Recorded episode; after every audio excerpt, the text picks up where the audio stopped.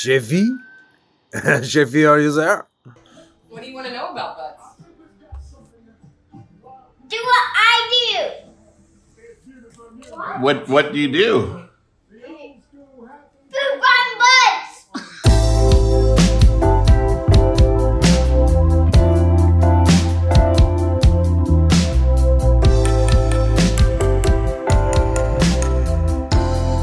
Night has fallen once again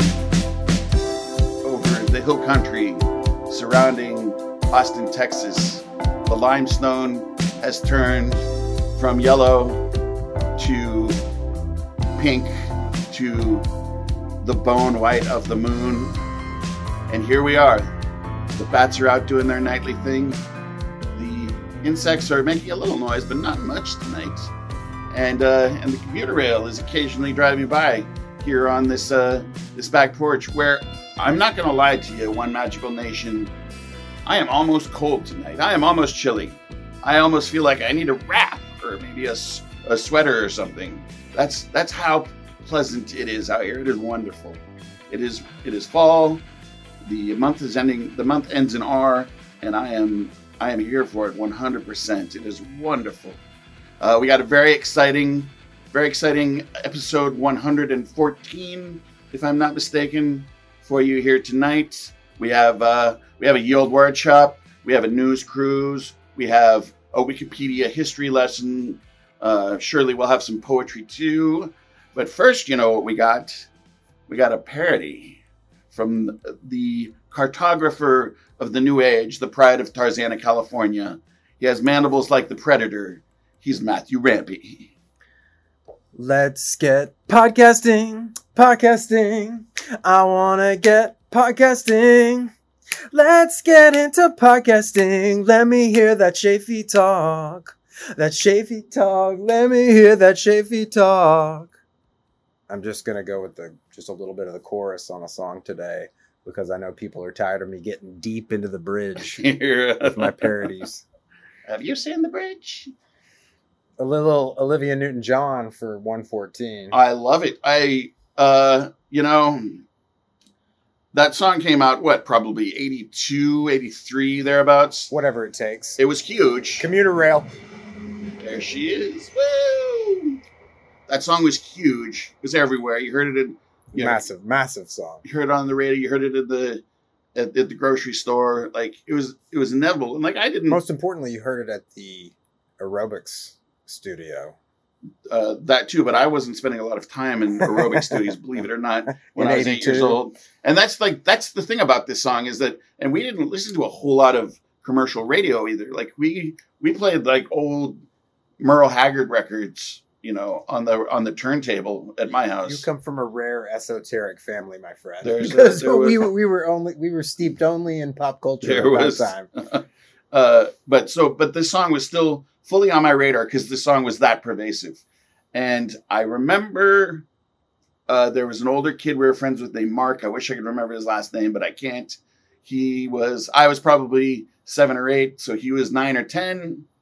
And uh, we were asked we asked the older guy we asked what does what does it mean to get physical? Okay. and he told us that it meant sex and doing it in bed Okay. Well, he knew. He Yeah. knew what he was talking about. Sex and doing it in bed. I thought it was merely a, a workout thing. I didn't realize it You was. know, uh, it, it was that too, definitely. I can remember the stockings or or the uh, leg warmers. the singlets. I remember the leotards. I remember. Jinx. I remember the uh, the gelled and hairsprayed flock of seagulls hair. It was. Uh, I remember it all. uh, I was reminded of it because Amy started watching the, this program on That Apple show, TV. Physical, yeah. uh-huh. She mentioned it today, and um, I man, Apple TV makes some, some good entertainment. that show. It seems like a quality show. Have you watched it? It just like I watched some of the first episode. It was Uh-huh. it was a little too intense for me. Oh yeah. That's pretty intense. Well, eh, you're you're the one who recommended See to oh, me yeah, from well, Apple from Apple TV, which is very intense. Holy it cow! seems like increasingly intense too. Yeah, uh, yeah. But I find you know See is about a fantasy future world where that's very different from our own. The stuff that's about you know real life in the '80s, that's that hits me way harder. Yeah, I. I hear you, man. It was like we were so misguided in that time, like. But but it but also that time sort of birthed all of the dystopian present that we have Yeah. now. Yeah, it was a real that was your greed is good. That was probably the greed is good. Yeah. the last. Look, this show is careening off the edge already. Yeah, Right here, right here in the offing. Um, I, Olivia Newton-John made me think of Grease. I was gonna say, yeah, you know that we have grease on the show sheet. We're, So we're already talking about the '80s. We're talking Yes. about Olivia Newton-John. Um, I I remember that, but before we even had a VHS player, we would rent one, right? yeah, And I remember renting Grease. Like one of the first things I saw on VHS, seven, eight, six, six, seven. Like I not old, and um, I look at I see Grease now. I you know I know what Grease is about now, and I'm Yeah. like I can't believe we were allowed to watch that as kids. Um, yeah. there's some there's some heavy heavy adult themes And, uh, right yeah. up front and center in Grease. So sexy, yeah. Uh, I mean, Grease Lightning, I uh, song. we yeah I remember I was probably like in the third grade, second grade. It was uh, in a summertime like summertime daycare program when we watched that, and I I remember I went like on the ride home. Uh, I told my mom that's what we did that day. and She was like, "What? How could they do that?" And I, you know, and I knew when I was watching it that it was that they were talking about some adult stuff, but it did not. It did not seem scandalous to me. It just seemed like adults talking because I mean, because a lot of it was just straight up over my head, you know. And then there's dancing, and there's does, you know. does Rizzo have an abortion, So I think there's something like that going on. Yeah. or, or does she just lose the baby? Or, I- I, I don't know. Oh God, I want to draw everyone's attention to the lyrics because you know I'm the parody guy. I, I should parody this soon. I should have parodied this tonight. Shit. Um, oh, I'm really happy with the physical. I just want to. I This song, "Grease Lightning," go Grease Lightning, you're burning up the quarter mile. Grease Lightning, you are supreme. The Chixel cream for Grease Lightning. Whoa, that's like a Prince lyric. yeah, totally, totally. Did the Prince write the that song? Chixel cream. Look at how this is stylized too. is that a word, Chixel? Chicks will, yeah, Should sure. we? Can we do a Yield workshop That with a- uh, Chixel?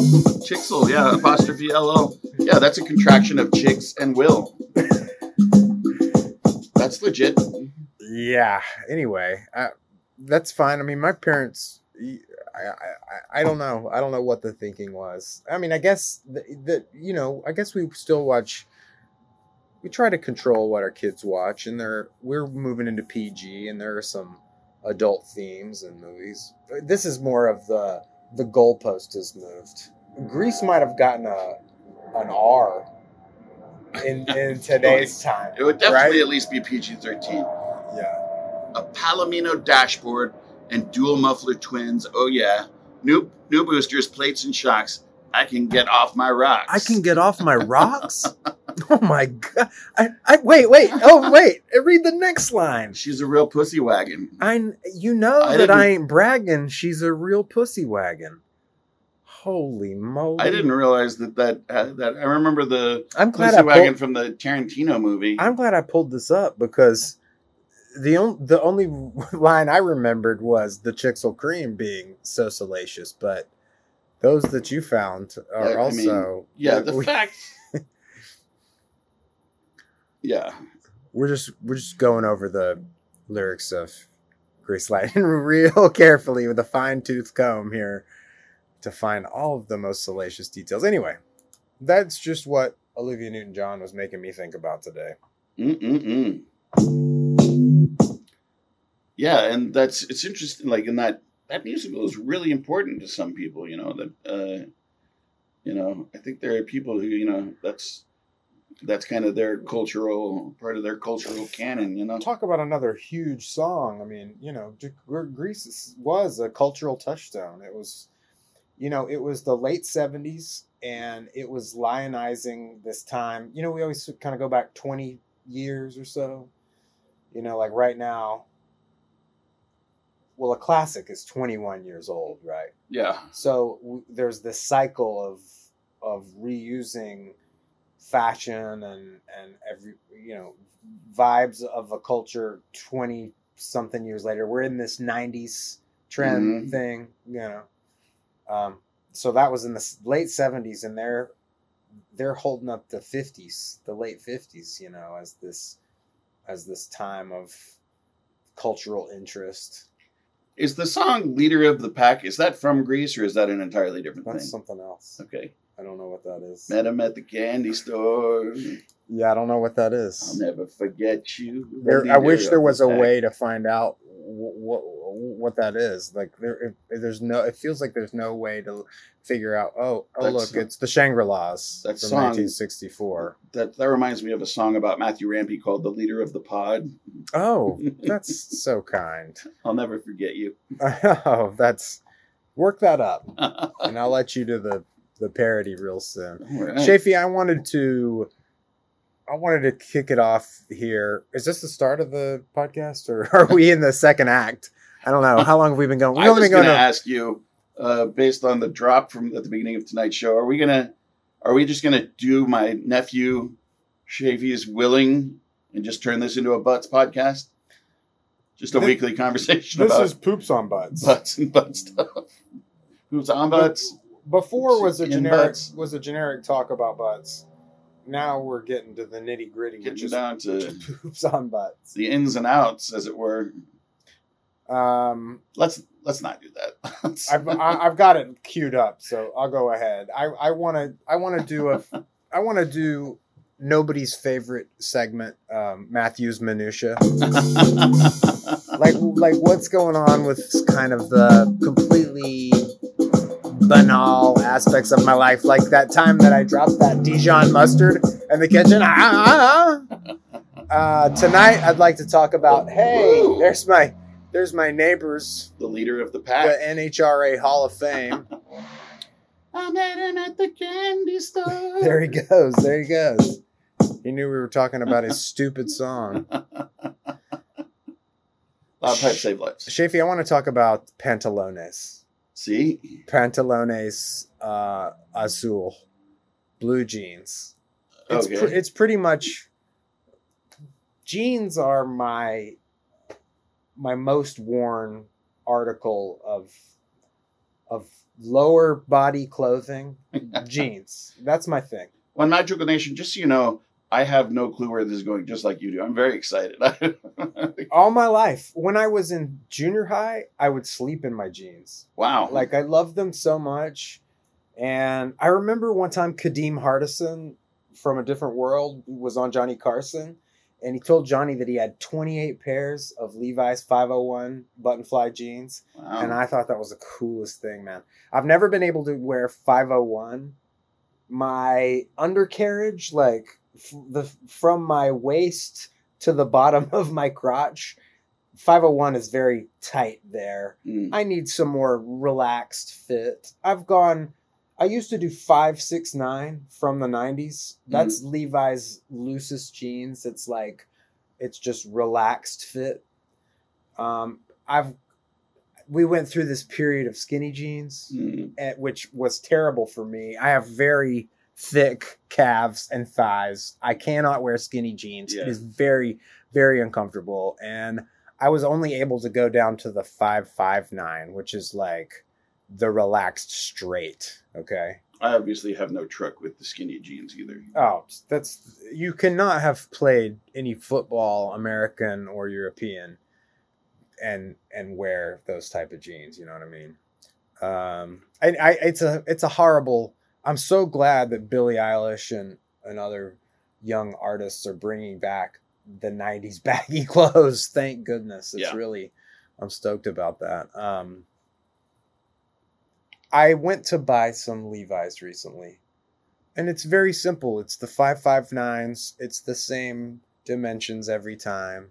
And I get them on and they they say on the label like stretchy. Stretchy. Mhm. And they're this different sort of denim that's like the thing you like about denim is that it's it's durable and it's firm when you get it. Even like the pre-washed, even like when you buy the pre-washed jeans, they're they're more firm. They they they soften up as you go along. That's fine. But I get this pair of 559s and they, they seem to fit, but they're this like stretchy material, man, and I don't like it. I mean, that, I'm sorry that all the only place this is going is me kvetching about some new fabric. Um, I don't know. It's they're like not breathable or something, and it's it's it's more example of how consumer goods are just on the decline.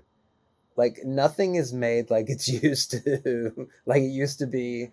Everything you get, even if it's like the same model and brand, there's this decline in quality going on in our society That may be true. in our consumer in our society i mean in our in our economic system you know That might be true, but I'm going to tell you, man, I, in college, I had a pair of bell bottomed blue jeans that I found at a thrift store and they were stretchy. And and they were great they, I loved, I miss those.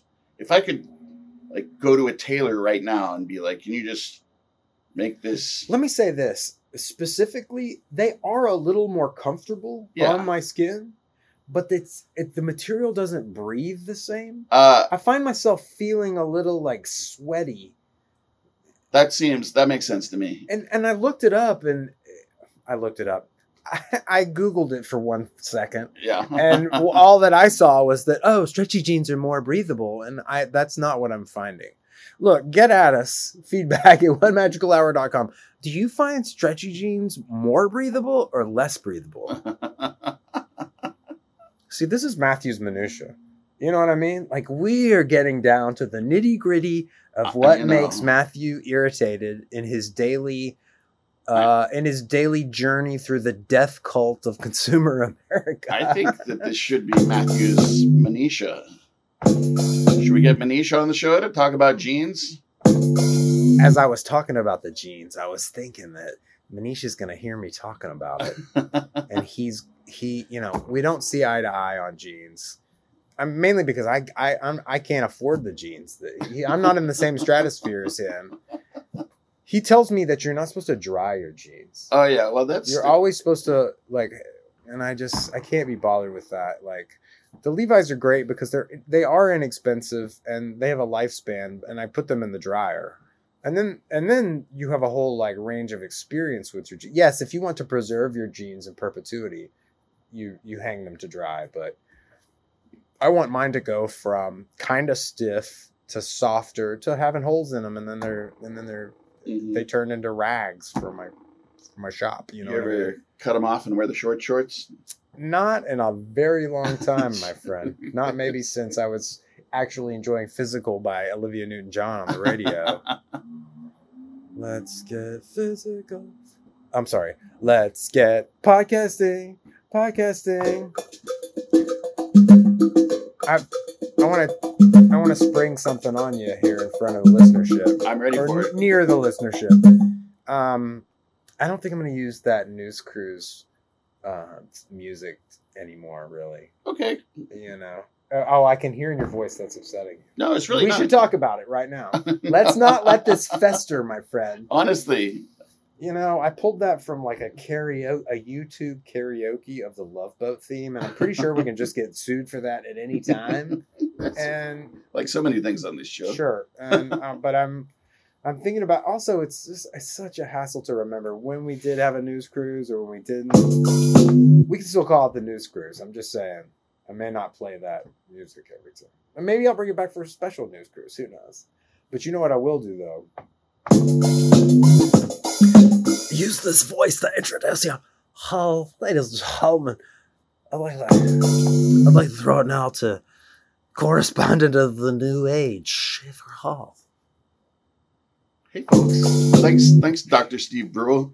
It doesn't sound like Steve Brule. I didn't mean to be derivative Great uh of that. great article in the New York Times from uh a former guest on the show, Lucas Marquardt. What?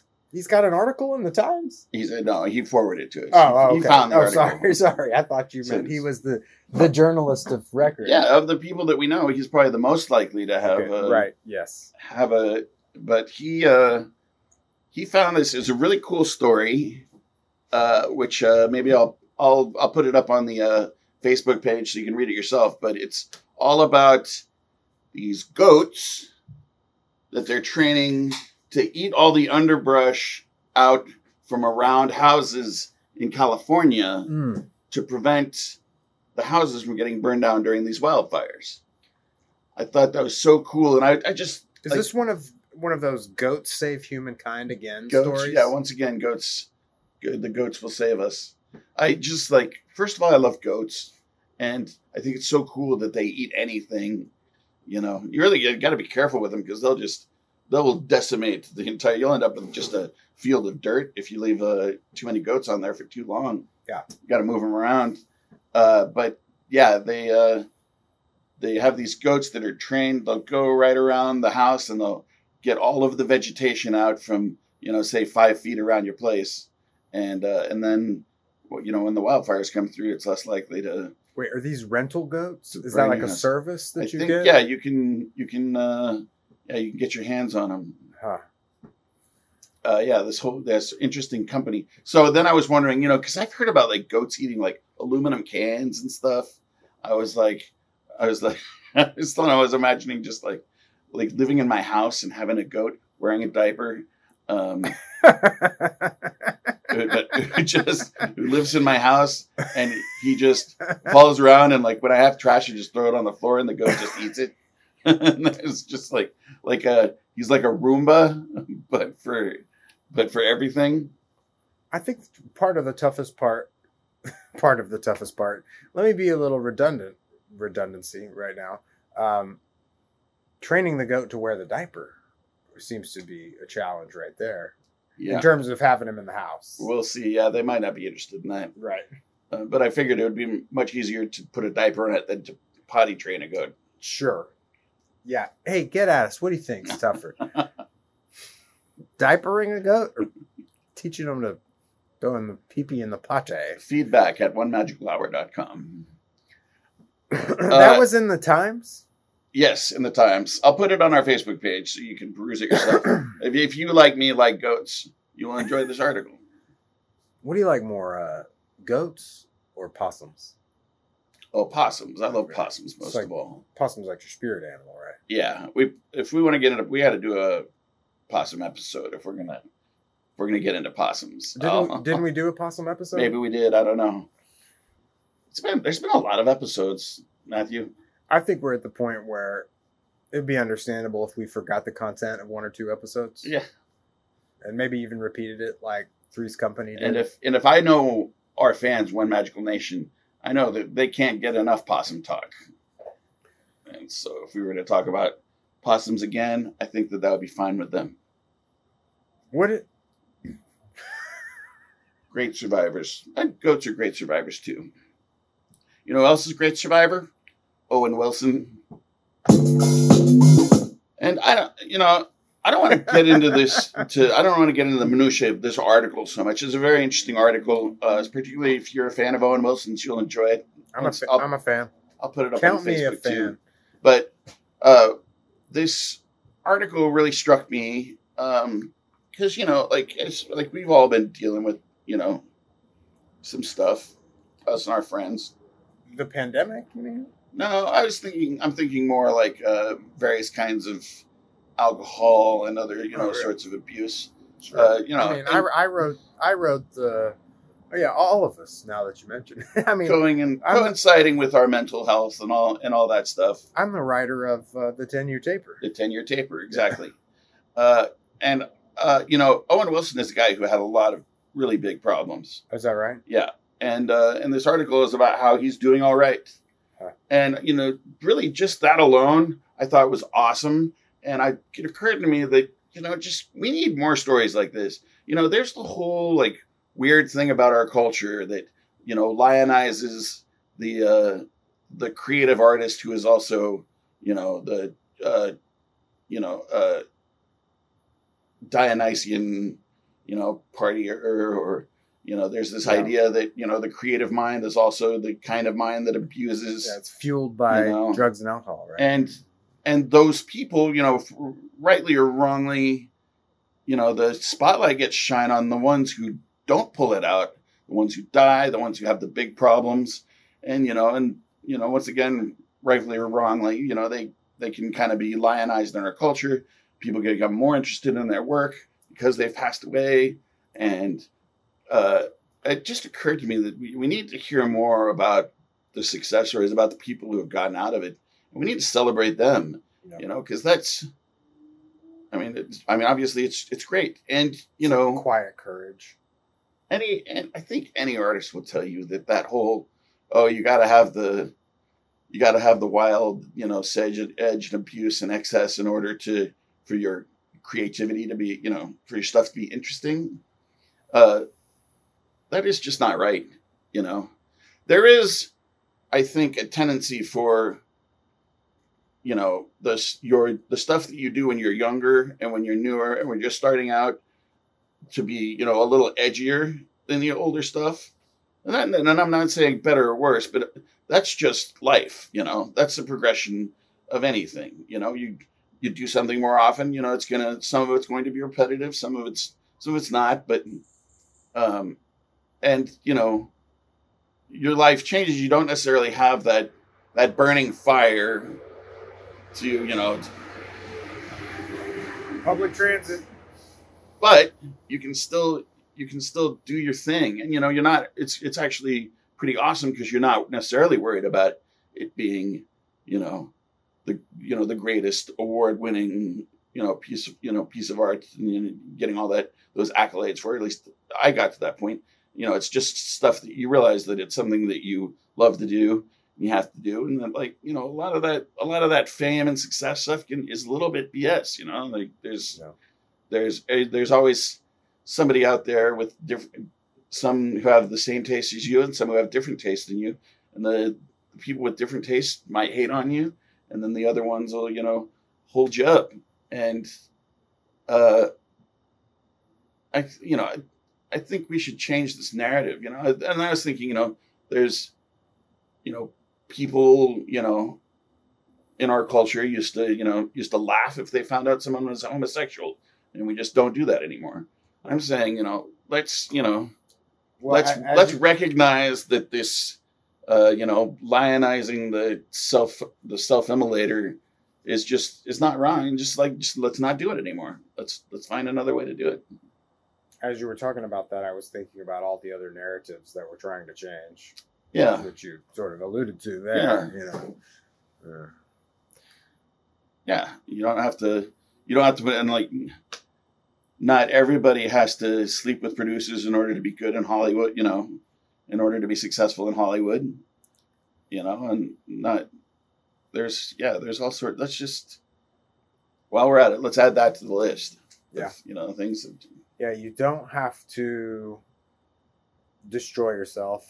you don't have to be on a reckless, uh, self-destructive journey to make good art, right? Is that was that? Yeah. That and kind of just so you know out there if you are reckless and are on a self-destruction journey i don't hold that against you at all everybody takes their own path and people do what they have to do for their own happiness and mental health and uh and and all that so uh everybody do what you have to do and and if you like you know uh going hard and rocking and rolling you know and it's not you know it's not hurting others uh, go right ahead but let's not let's not somehow associate it with something magical and mystical you know and the or in the or, or at least at least not make it like uh, uh, like a requisite for making good art, right yeah which it feels like sometimes. Yeah.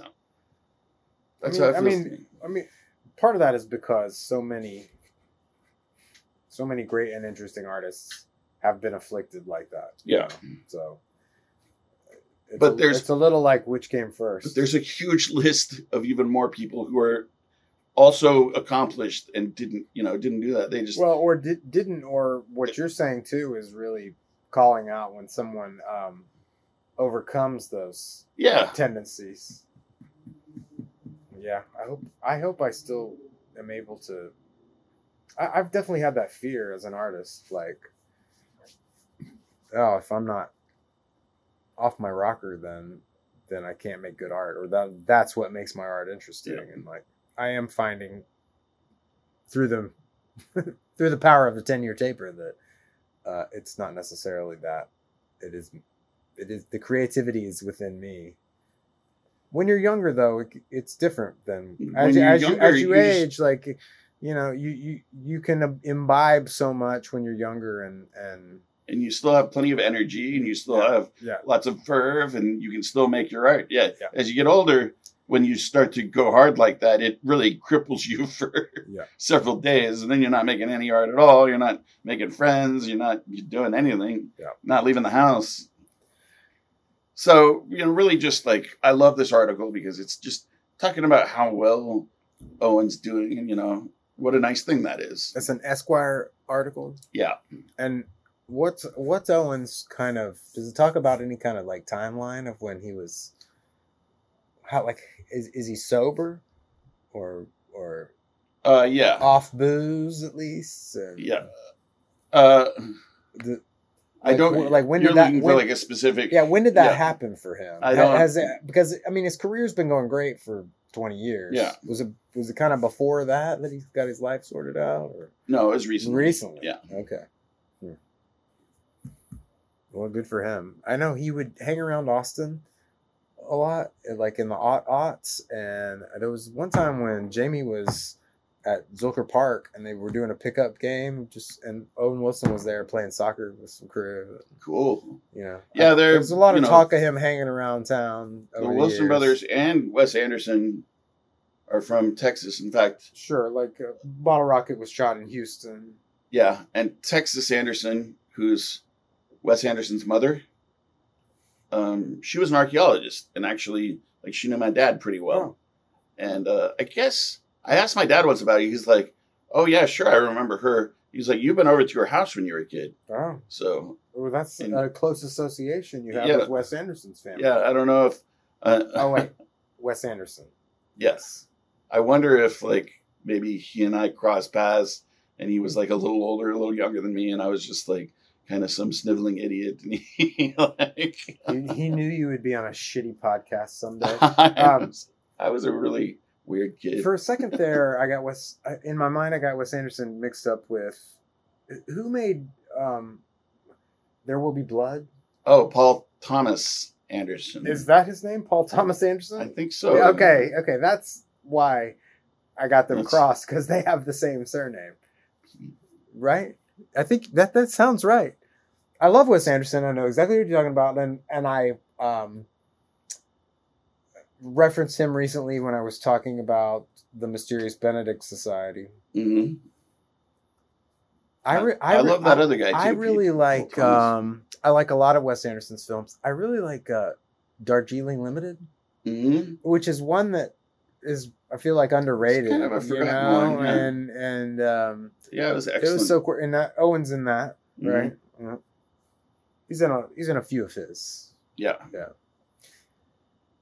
man, this is such a great arts and entertainment podcast. it really is. Like we we not only do we get to, into pop culture in so many we come from so many directions attacking pop culture. We and not not attacking but but chopping up you know and dissecting uh but then we also i feel like we get into the mind of the artist of us being committed artists.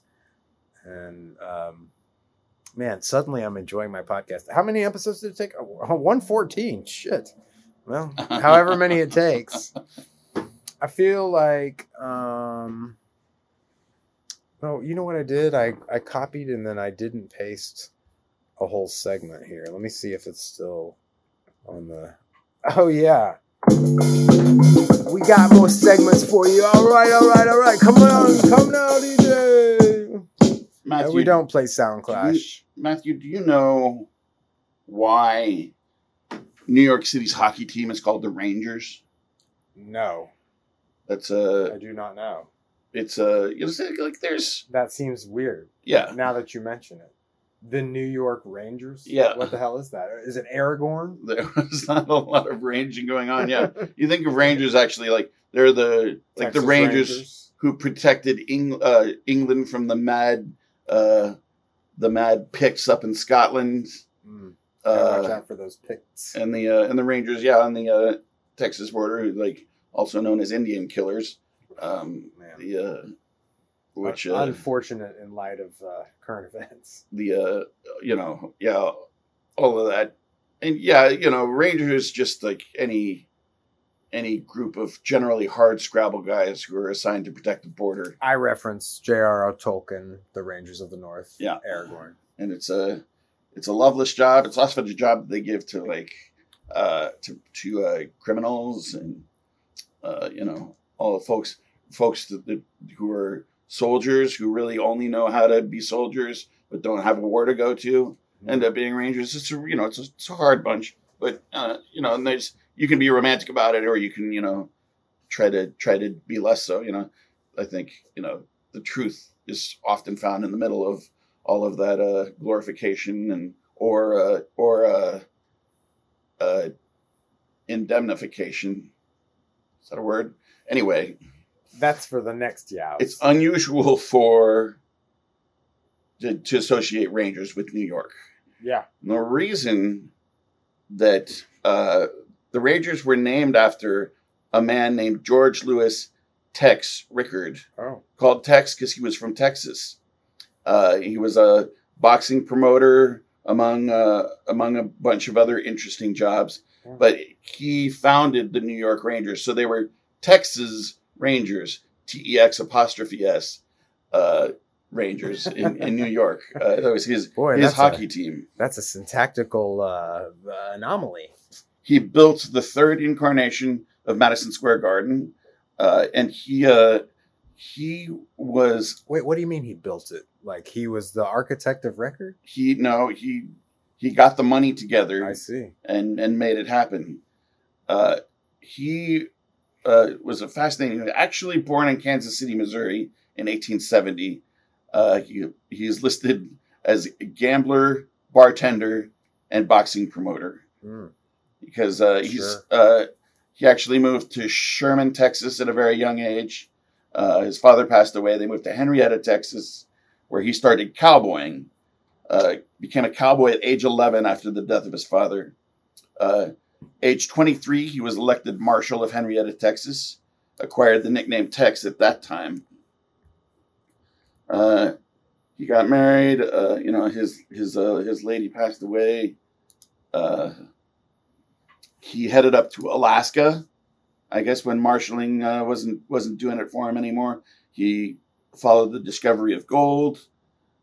Uh, headed up there, and then he, but he pretty quickly figured out that there was even more money to be made, not panning for gold in the streams necessarily, but running the saloon, hotel, gambling hall, where all of the uh, folks could come in and spend their uh, their new windfalls. so we've gone from Texas up to uh, up to Alaska, where we're gambling and bartending. Uh, he was friends with Wyatt Earp, Oh, who because Wow. they shared an interest in boxing, uh, and he started when he was kind of promoting, uh, you know, his saloon and hotel. That's when he started transit. eh, promoting uh, boxing gigs and arranging and those uh, arranging those things. We know people who like fights. he uh he moved his operation down to Nevada, another saloon and casino. Kept going with the uh, with the boxing stuff. I know at one point, I can't. Oh, 1911, he was through with the business of prize fighting and set sail for Argentina, uh, where he acquired a 270,000 acre ranch in Paraguay, and started a started a cattle ranch. So now he's ranching in South America. Uh, it, was, it was quite successful. At one point, peaked out at a million acres with uh, with fifty thousand head of cattle. Uh, and then he became involved in a political con- uh, controversy um, which there's not. I would have to research more to find out about that. But anyway, he had to he had to book it out of uh, book it out of South America very quickly. so I like this guy. he heads up to uh, to New York, uh, you know, with his with his cattle millions, and that's when he starts, you know, getting into the, uh, I guess you would call it real estate development. Uh, built Madison Square Garden uh, initially to have to host boxing matches there, Oh, okay. uh, and what else? But it was his idea to bring the circus to New York for uh, for the first time. That's you know they paraded the elephants and everything through the uh, through the tunnel. sort of seems like a no-brainer. Uh, yeah, you know, and now yeah, it's it's really famous to have you know the, the circus at Madison Square Garden. But, Ha. uh, uh, he hosted boxing matches at Yankee Stadium. Uh, promoted fights, but then yeah, it, it, so he wanted to start a hockey. Uh, wanted to bring a hockey club to Madison Square Garden, and the yeah, the new team was nicknamed Texas Rangers. T E X apostrophe S, and later became known as the New York Rangers. The New York Rangers. Wow. That makes me feel like there's like a connection between Texas and New York, in a way. yeah. I mean, I, I mean, I think the connection is is that it's both iconoclastic, right? Mhm. Like, yeah, like, iconic and there's so like. There's wait, is iconoclastic anti-iconic? Yeah. Oh, sorry. It's both like both places are iconic in their own ways. yeah, You know, they're both like yeah. You can such a strong personality. Yeah. There's no mistaking Texas. There's no mistaking New York. You mentioned Did I say that right? Something specifically pops into people's heads. They definitely they have a clear idea Who's got the friggin' gabagool? of what they imagine. The freaking gabagool. uh, well, well, I've got that freaking gabagool partner. That was That's how they talk in Texas. that was um quite possibly the best. Oh, by the way, this has been a Wikipedia history lesson. That may be the best Wikipedia history lesson we've ever had. oh shucks. Uh, when Tex Rickard died, he uh, they they laid him in state really? in Madison Square Garden, shit. and uh, something When- it was like a when- s- when did he solid die? Just- gold or just to give- platinum just- cotton. Just to give me better time frame. 1929. Okay. So I guess he was 59. What a great time to die. And Because shit was about to go south right after that. I'd, have, I'd died in 2019. and for three days, thousands of people came to say goodbye to him. was he? Did he succumb to his vices? That's a good question. I'm not really not sure. Uh. yeah, I think probably it was a life of hard living that did him in. the, the Roaring Twenties finally did him in? A, a ton of success in New York. I'll put you right. Oh, sorry, no complications from an appendectomy. My great grandfather, um, Mally Fulfer, died from Same way. complications from an appendectomy. Uh, well, I actually, it, I actually, my grandfather used to say, well, he he died of because he was stubborn, because he waited. ah, You know, he's Yeah. in pain. He's got his pain in his side, and he didn't want to go to the doc. well, maybe he didn't because medical surgery we- is not what it was what it Yeah. is today. So Shoot, Maybe did, didn't when want did one of those hacks when, when did. Mally die? Well, not in twenty nine. Maybe it was after that, but um, this is also on the prairie in Texas. Sure, surely you could have gotten a good doctor in twenty nine. And sorry to hear about your grandpa. Here's to him. my great great grandpa. Yeah. Cheers to that guy. Mally Fulfer. Um Wow. I don't this this is the episode 114 is a great episode. I can I can tell. We still have we still have segments. Just real quick, I'd like to pre-promote another Disney family avocado review coming up. The show is Doogie Kamealoha MD. It is a this is the this is in the category of nothing new under the sun, folks. Uh, it is a remake of Doogie Howser. Have you watched? Yeah, I know about this show. I'm really excited about was it. It's good. but I haven't watched. Any I've only it I only saw the first episode. That's why I'm pre-promoting because I'd like to get deeper into the series before I do an avocado review. I'm glad to hear It's, that you it's like. better than the Turner and Hooch remake. I can tell you that. I'll try to watch them too. and We can chop it up next time we see each other. Did you watch Doogie Howser the first time around? For me, it was like, Yeah. uh, you know, it was great. Loved that I- show. I- we were 16 when Doogie was 16 in a doctor. Yeah. And I remember, you know, at the end of each episode, Doogie would uh, blog? blog. Yeah, yeah, he would journal, journal. He would type journal entries, and we had this. It wasn't a computer; it was just a word processor with like a a monitor and a keyboard. yeah, and I of that I started journaling, and and I remember at sixteen that like that it was hard because like I had no life experience. Like, what was I talking about in in my journal? And I I tried to just kind of record the day's events, and I fell off. I, I didn't go for very long, but I was definitely inspired by Doogie. The new Doogie, well, she is a she's a doctor at sixteen. and She's a Hawaiian. Well, her mom's from Pennsylvania, an Irish Catholic woman from Pennsylvania, and her dad's like Johnny Kapahala Hawaiian, and uh, she's a genius. And it's really slick.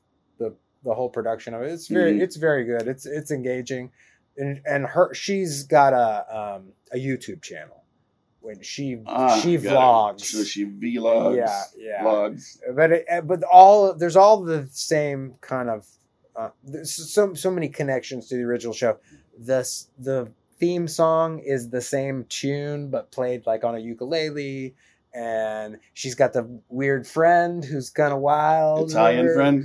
Uh, she's not Italian, but she's she's un- unconventional. What was and, uh, Doogie's buddy's name? Was it actually Vinny or? it, I may have been Vinny. I, I gosh, I yeah. can picture in my I, head. I but love don't I, love that, that kid, that actor. He's great too. Yeah, Um. Anyway, and he was really like, "That's a lovely dress you're wearing, Mrs. Cleaver." Right? That's the kid. Uh, yeah, yeah, He had a like a Eddie Haskell kind Eddie of vibe. Haskell quality. Yeah. Yeah, that's Leave It to Beaver for all you millennials and Gen Z. Um. Anyway, one of these days I'm gonna avocado review that bad boy. Um. We got one. We got one more segment, and then we got the poetry corner. Just hang in there. Yows. That's Yield Word Shop. Shafi? I'm excited to uh, welcome new listener Ryan to the show. He's going to uh, going to be a brand new member of One Magical Nation. He's a regular at the front page, You're recommending this podcast to people and today uh, he was he was very excited. Yeah, to to hear that you had a podcast? I said, you know what, Ryan, I'm going to figure out the I'm going to get to the bottom of this question, and I'm going to talk about it tonight on episode 114. Ah, of I wish we hadn't waited till the end because nobody listens to the end. So this is for you, Ryan. Uh, we he asked. We were talking. I don't. I'm not sure how it came up exactly, but he said, "Why do they call Charlie Watts the king of the backbeat?" And he's like, he's like, "What's the backbeat?" And uh, and I was like, "Well, I, I don't really know." I offered, you know, my idea in my head, you know, and that it's, you know, it's the downbeat. Like, you know, they say that they say that funk exists on the two and four, Mm, and mhm. um, and uh, Don't the robot know? and that's uh, and and also like kind of one and three in like church music. The emphasis was on the one and three in a four bar measure. Uh huh. At church, your emphasis would be on the one and the three. Starts Oh. with high, Okay. low, high, low. I see. in the music on the other side of the tracks, the R and B, the music that's about uh, late night uh, getting physical, sex and doing it in bed. Uh, that emphasis on the two and the four of the measure, Okay. and that's that's what's called the backbeat. I see. I, I'm I like the house music, uh, which is four on the floor. Alright, Yeah. yeah. Uh, And then what is that? All That's four. emphasis on all beats. Yeah, yeah, yeah, yeah, yeah. But if you're Charlie Watts, you're, Which is which is obviously not church music either. Yeah. Uh, yeah, and Charlie Watt was a, a a jazz lover, right? yeah, I think so. Yeah, and you know, and they were all R and B lovers, right? You know, uh, Chuck Berry and uh, Screaming Jay Hawkins. Charlie Watt is the drummer for the Stones Rolling that Stones, just passed, yeah. right? Yeah. Oh yeah, because I, heard that he he was really specifically particularly into the jazz. into jazz. Yeah. Yeah. uh, so, but that's that's interesting because that's and the the backbeat is emphasized in jazz too. But really, it's it's an R and B thing. It's getting down and dirty, giving you that pumping Rock rhythm and roll. that you can dance to, rock Right. and roll, you know, Mhm. and rocking and rolling. The reason it's called rock and rolling is because when you when you're getting physical, you're Look, rocking and rolling around And I'm Olivia Newton John's parody guy. You don't have to tell me. the bed or the car or wherever it is. Uh, and so that's The dry storage at the restaurant you work at. Ryan. You know, we we knocked around a little bit, and uh, you know, there's. Uh, it's interesting though. Uh, I definitely I looked at a lot of drummers' YouTubes about this, you know, and it you don't actually have to hit that snare on the two and the four. You can have, but it's just having a having a a distinctive snare uh, in the somewhere around the second and somewhere around the fourth. But it's cool because you can kind of slow it down and hit it like kind of one sixteenth before, a sixteenth later. There's all sorts of different ways that you can do the backbeat, and I think that that's why it's called the backbeat and not the two and the four. You know, something more specific than that because it can move around a little bit, and that's also why, you know, today when Ryan and I were uh, chopping it up, I said, you know, oh well, let's hit the, let's let's hit you know the internet and see, and I just found so many different interpretations of what backbeat means, and I had so then tonight actually that's why that's what I was doing out in my car before I came in here tonight uh, when I arrived was Uh, I wondered. watching YouTubes about drummers drummers drumming the backbeat, Okay. and and that's it. It's a it's emphasizing the two and the four. Okay. Wow. The thing about Yowls, it's like the information you didn't even know you needed to know. That was more like samba, and that was the backbeat. That's not the backbeat. You know what I'd really like to do? I'd like to read one of your poems. Do you have one? I, I don't have one at hand. Uh, well, let me uh, let me pull one up for you. Maybe hand me hand me a poem that you've been meaning to enter into the record here and the One Magical Hour record. Uh, I would just like to remind everyone that we are still accepting reviews on Apple Podcasts. If anybody's still listening, We love your reviews. Um, I, we just thank you for listening. You. And you're probably not hearing this because nobody listens to the end. Not even Shafi. I think uh, uh, love each and every one of you. Love your new listener Ryan. Love you, Miss Ferguson and and Marilyn. Love Is you. Miss Ferguson still listening? I I'm not sure. Yeah. She hasn't got at us. No. Get at us, Miss Ferguson, if you're still listening. Uh, I think that there are people who dropped off as we round as we came up to 100 and as we complete 200 they're going to rediscover us and be like wow and it'll be so these guys are still going i used to be into this Much love to Sister Gracie, and then it's just like an endurance thing our man Jameson up north in Lubbock, Texas. Joel Manish, Adam Wentworth, we love you, man. Uh, I'm excited, Matthew, to hear you read this poem. Is this a, every now and then? I, I i'm so good at reading poems um, and I'm, I'm excellent at reading your poems because when you're we've talked about this before when you're reading your poems you tend to quickly go through these words and i have always felt like there has to be a slowdown with your words just to give the listener time to process what is it gas ain't groceries groceries ain't gas i can't remember um yes okay are you gonna hand me your phone do you feel comfortable with me touching your phone I do, yeah. pandemic I, I just like I wanted to talk about this. you this is one of text those. it to me This is one of those magic poems. You know, they're they're poems that are like maybe weirder. They're talking about a feeling, or you know, uh, poems that are entirely imaginary, an entire fiction that occurs to you. This poem is straight from a story that someone told me, and I just took her story and I made it into a poem, and it was uh, is this the title of the poem it is yeah. okay this is excellent Are we ready for this? We're ready.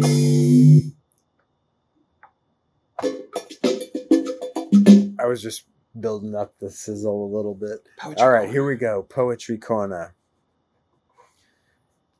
I'm never going back to Titty Mountain by Schaefer Hall. It was 963 miles from Tijuana to Fort Stockton, and each mile was hungrier than the last. Amber said to the passenger window, and out into the blurred liquid desert, we should slow down, she said languidly. Maybe we should stop. Oddly elbowed. Cacti shot by and disappeared into the infinite behind us. The car grew hungrier, and so did Amber, and so did I, but I wouldn't admit it, of course. Texas was beckoning, and I was reckoning a short distance to the fine fare of Fort Stockton. But the sun fell, and a polar moon rose over the high plains, and I couldn't tell if the shining in her eyes was tears or twinkles but her face was a rich lady's bracelet, and the dark desert behind her. Neither of us was surprised to find Fort Stockton's fine dines closed to our midnight kind, and I watched while Amber tried to hide her hungry anger. But at what seemed to us the last truck stop on earth, Amber's eyes were shining again when the waitress told her of the infamous Titty Mountain. Their laughter put my Pacific reckoning far behind me. Amber's chirp of joy as she looked back west on our way out of town brought me home again. She saw the low rise with its tiny, craggy pike bathed in the early light. And I agreed when she told me, as we nosed our way home, I'm never going back to Titty Mountain.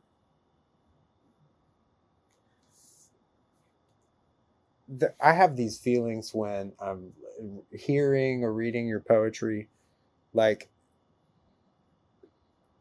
there's almost like a cliff. you know, it's it builds to something where then it just drops off dramatically and purposefully, you know. But you can feel it coming. Mm-hmm. You can feel that cliff a coming. I hope I did it justice. Thanks. I enjoyed it I, very much. I feel yeah. like I, I might have gleeked on your phone just a Oh, bit. it happens. Um, well, that's the kind of poem that'll take you right out of a podcast if you've listened to the end. Made it to the end. Ryan, We love you you. it. we love you all. We hope you'll join us next time for episode 115. I feel like we're talking about 150 is just right around the I corner. mean, we are knocking on the door. Yep. Yep. We just would like to remind everyone who has or has not been to Titty Mountain that the poorer the choices, The sweeter the wine.